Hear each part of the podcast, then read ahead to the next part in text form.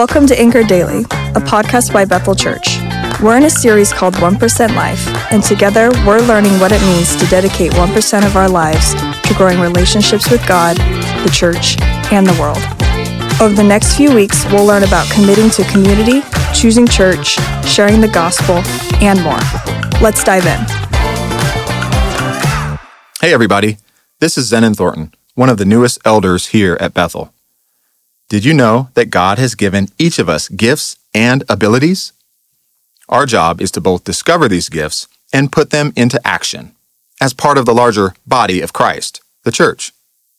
Let's jump right into today's Bible text, Romans 12, verses 6 through 13, and use the HEAR method to highlight, explain, apply, and respond. I'll be using the New Living Translation.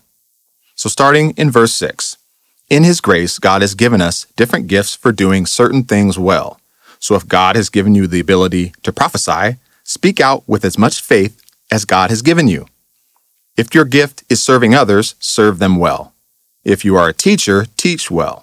If your gift is to encourage others, be encouraging. If it is giving, give generously. If God has given you leadership ability, take the responsibility seriously. And if you have a gift for showing kindness to others, do it gladly. Don't just pretend to love others, really love them. Hate what is wrong, hold tightly to what is good, love each other with genuine affection, and take delight in honoring each other. Never be lazy, but work hard and serve the Lord enthusiastically. Rejoice in our confident hope. Be patient in trouble and keep on praying. When God's people are in need, be ready to help them. Always be eager to practice hospitality.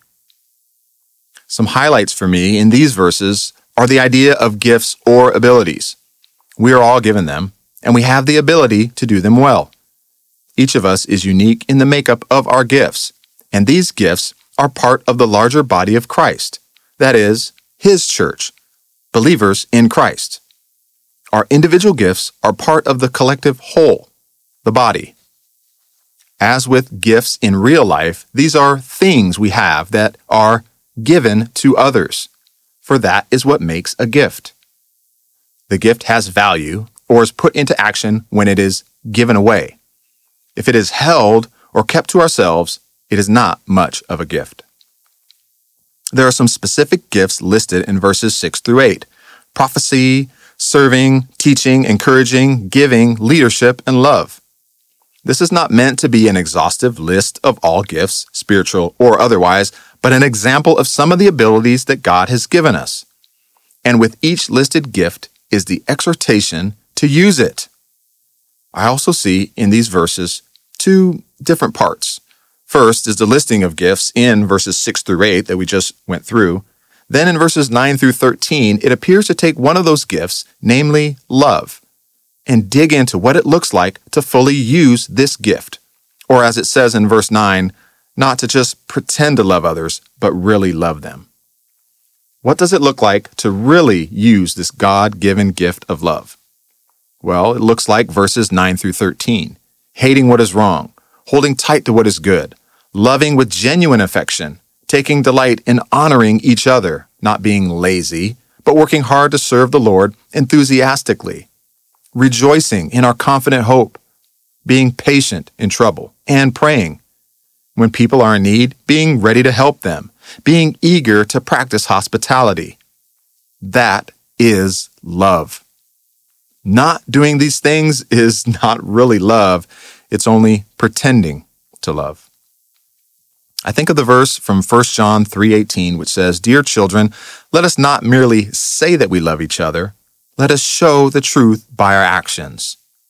In the same way, pretending to love means not putting love into action. And that's the application I get from these verses. Put your gifts into action. That is the function of we, the body of Christ, using our many gifts in action to serve believers in Jesus and the rest of the world. Let's pray. Father God, I pray that you would help us put our gifts into action it's a blessing that we have received them, and our purpose in the gift is to give it away, specifically to the body, and also to a watching world around us. Father, may the collective use of our gifts within the body be used to build up the church to be on mission for Jesus in the world. In Jesus' name, we pray. Amen. Thanks for joining us today as we discover what it means to live a 1% life.